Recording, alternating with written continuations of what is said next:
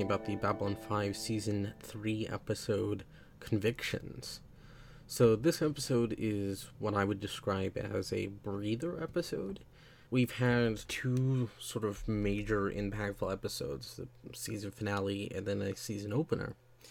Um, and this is a much more standard threat of the week, monster of the week, whatever you want to call it, uh, kind of story.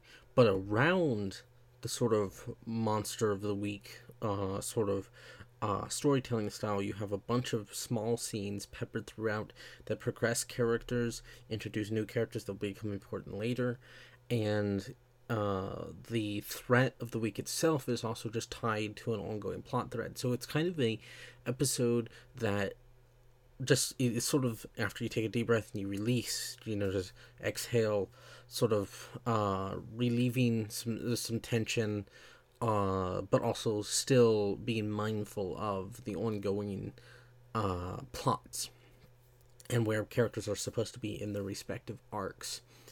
Um, so I think I'll talk about first the entire um, because everything kind of uh, results from the the bombing situation. So I'll talk about the bomber himself first. So they're they're trying to figure out when the bombings start happening, you know, what is causing causing the bombs, and uh, you know, Garibaldi has that that saying of nine out of ten times, uh, you have a bomb, you have a political message. So what is the political message?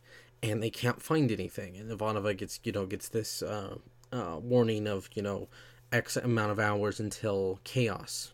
You know, chaos is coming, and you realize as the the course of the episode goes on eh, that the bombs are targeting people, and when Sheridan faces down the bomber himself at the end of the episode, uh, you know, at the climax, uh, that is when we kind of get a hint of what's going on.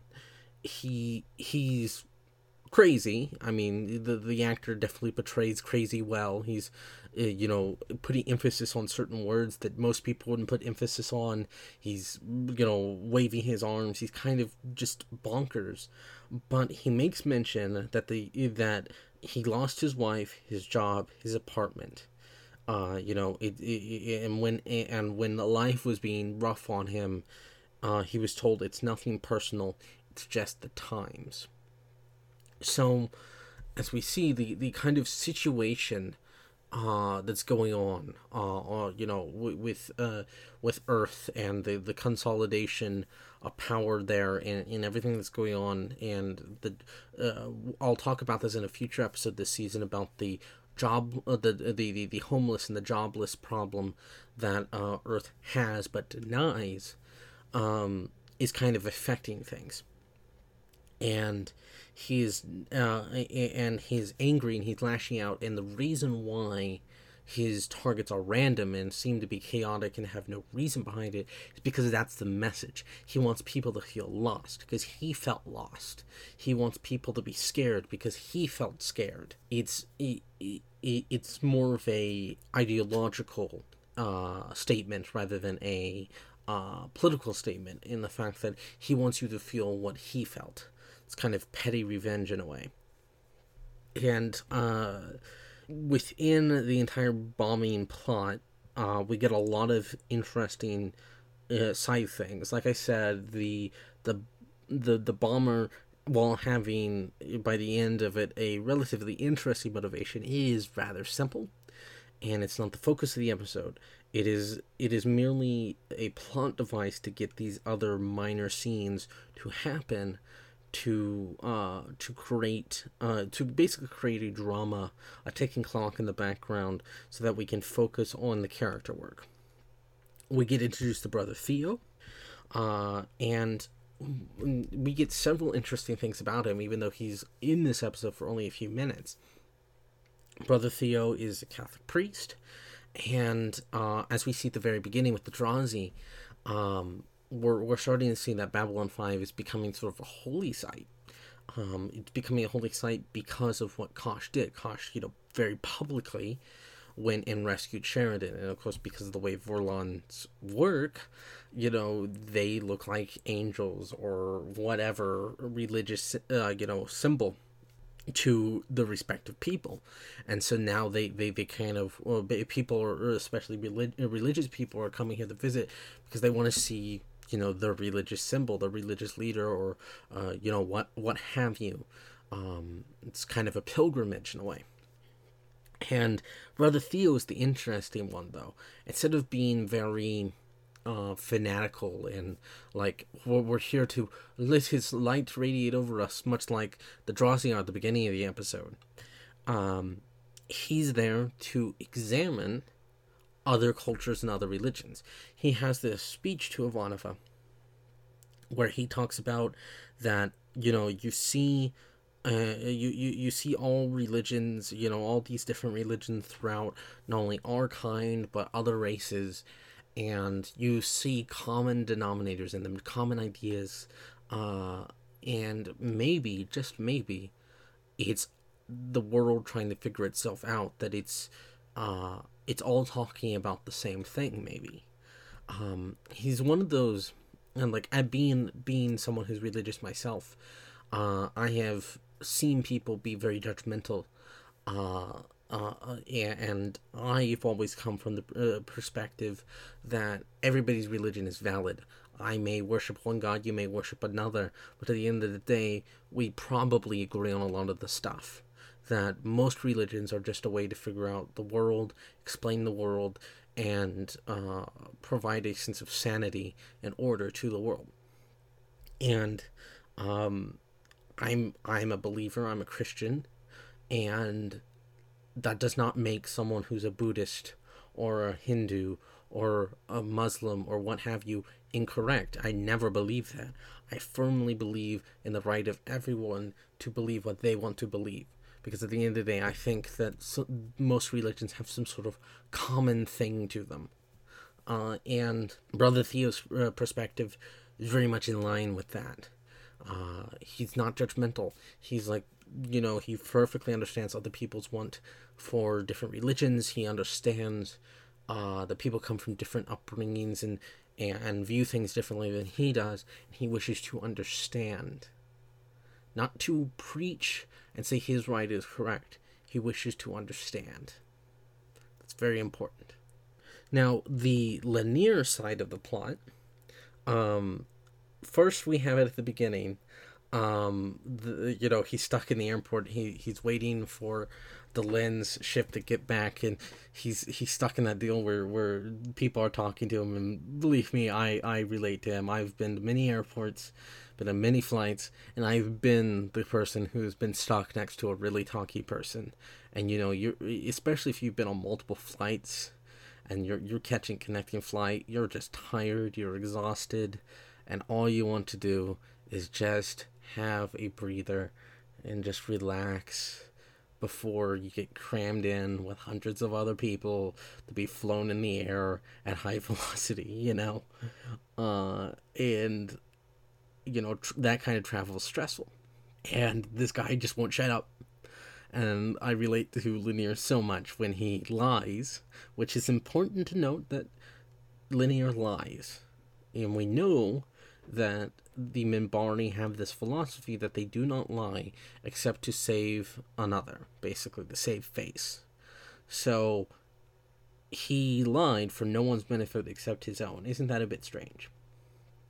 But uh, he he lies and says, "Oh, I have Netter syndrome," which is hilarious because of uh, the meta commentary with Douglas Netter, who was one of the people responsible for letting JMS make the show in the first place. But also that it you know in that situation like it's spread through physical contact.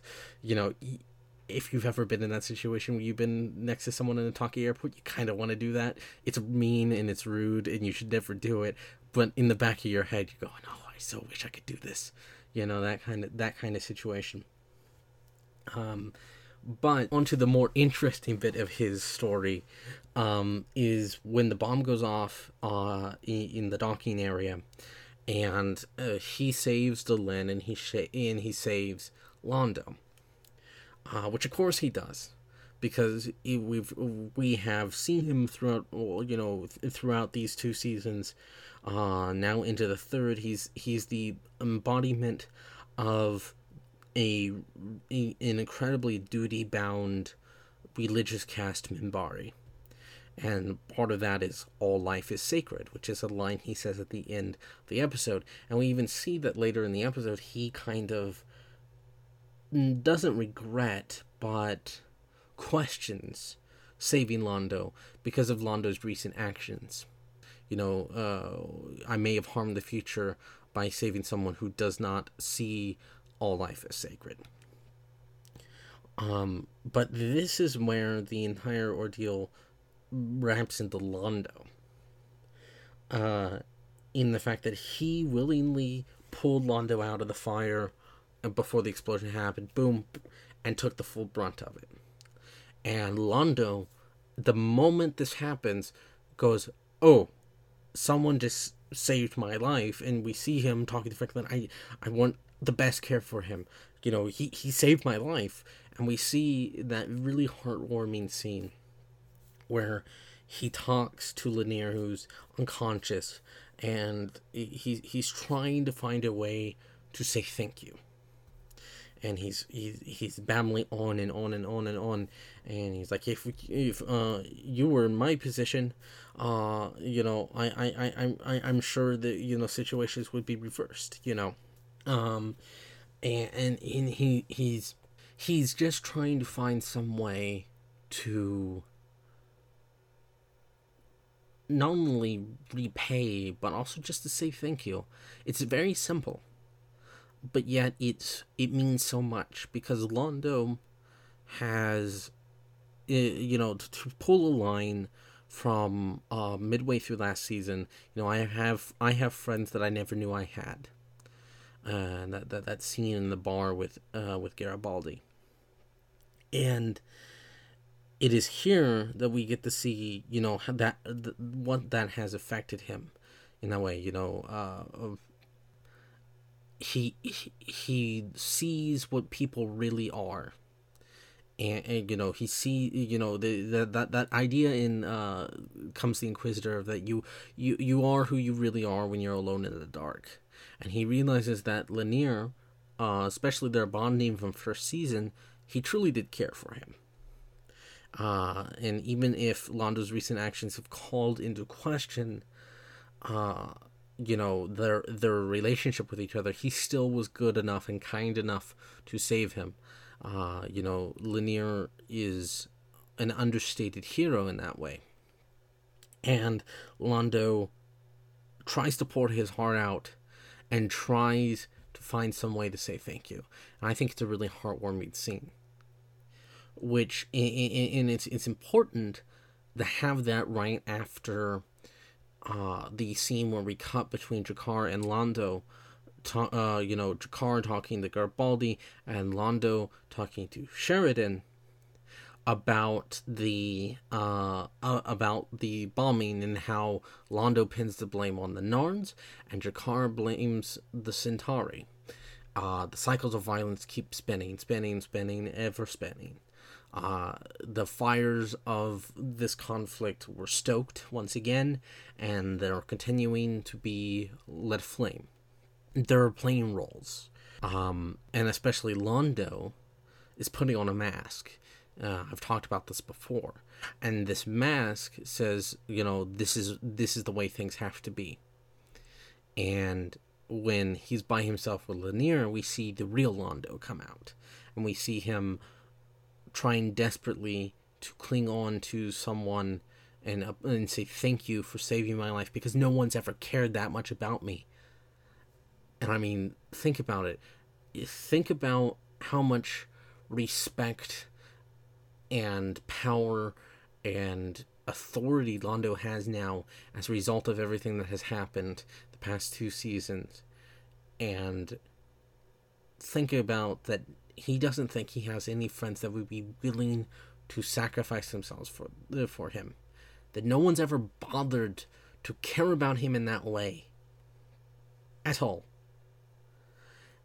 And that means something to Londo.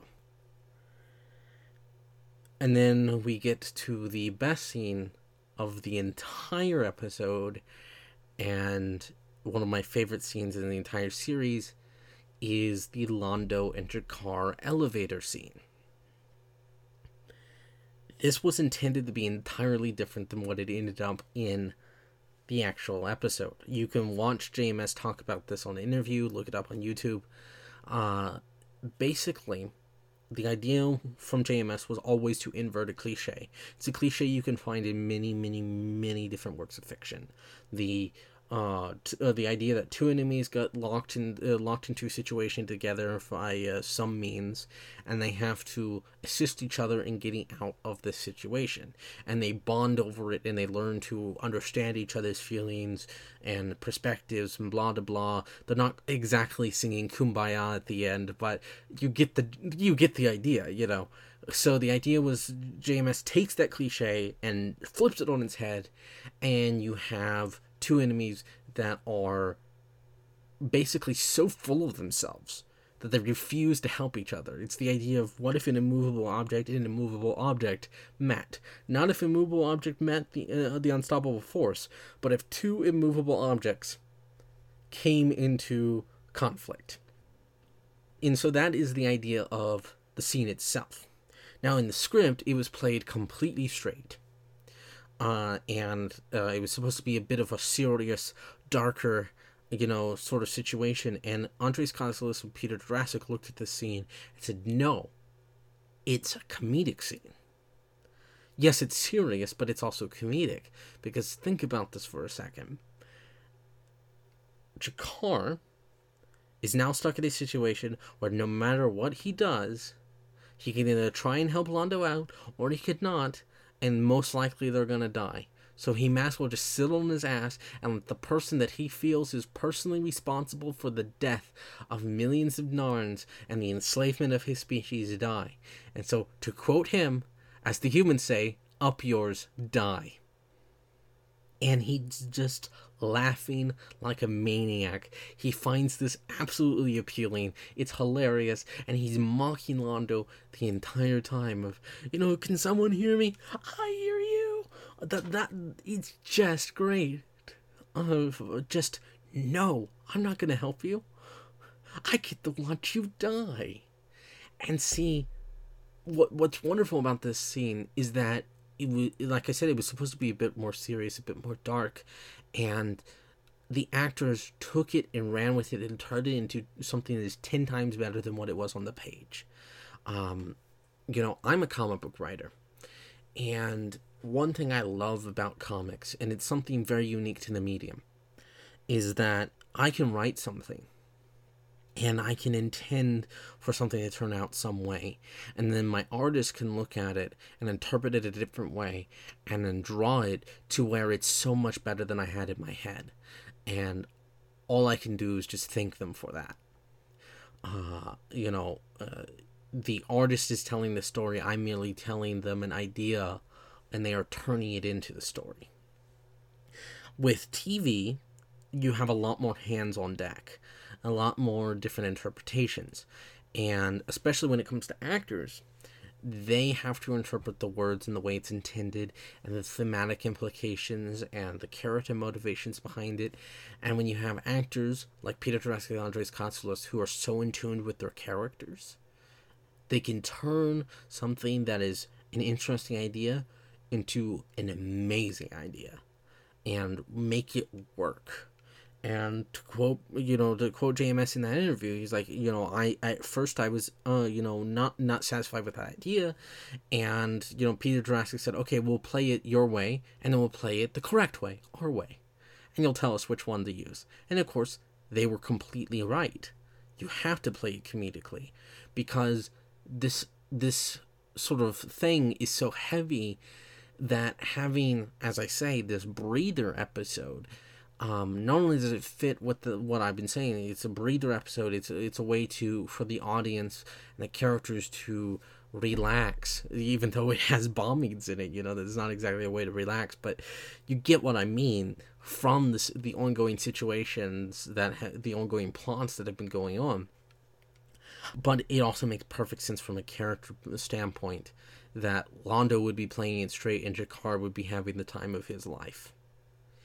And through that interaction, we get to see how similar and yet different they are. And I've talked about this. They're both people who care a hell of a lot about their world and their people, and they have been playing at politics that they are not entirely comfortable with. And they're wearing masks. And they're almost entirely defined by the cycles of violence that exist between the Narn and the Centauri. And we're seeing them develop and change and it's it's it's just a beautiful scene. And when we cut back to it, you know, throughout the episode of "There's too many fishies in the sea." except Londo in me. And of course, uh, the the end of uh, uh, it's an unfair universe. Uh, uh, you know, I hate my life. So do I. Uh, it's brilliant. That is just that shows the power of what writing and acting can do to combine to create one amazing scene. And the thematic implications of it and the character development from it it's all beautiful. As i said this episode is a bit more of a breather episode. It's a thread of the week a monster of the week kind of situation but there's little snippets here and there that really keep developing and uh, make this more than just a standard monster of the week. It makes it an actual enjoyable and interesting episode to watch. And of course, the Londo G'Kar elevator scene is just fucking hilarious. But anyway, I shall see you next time. Bye.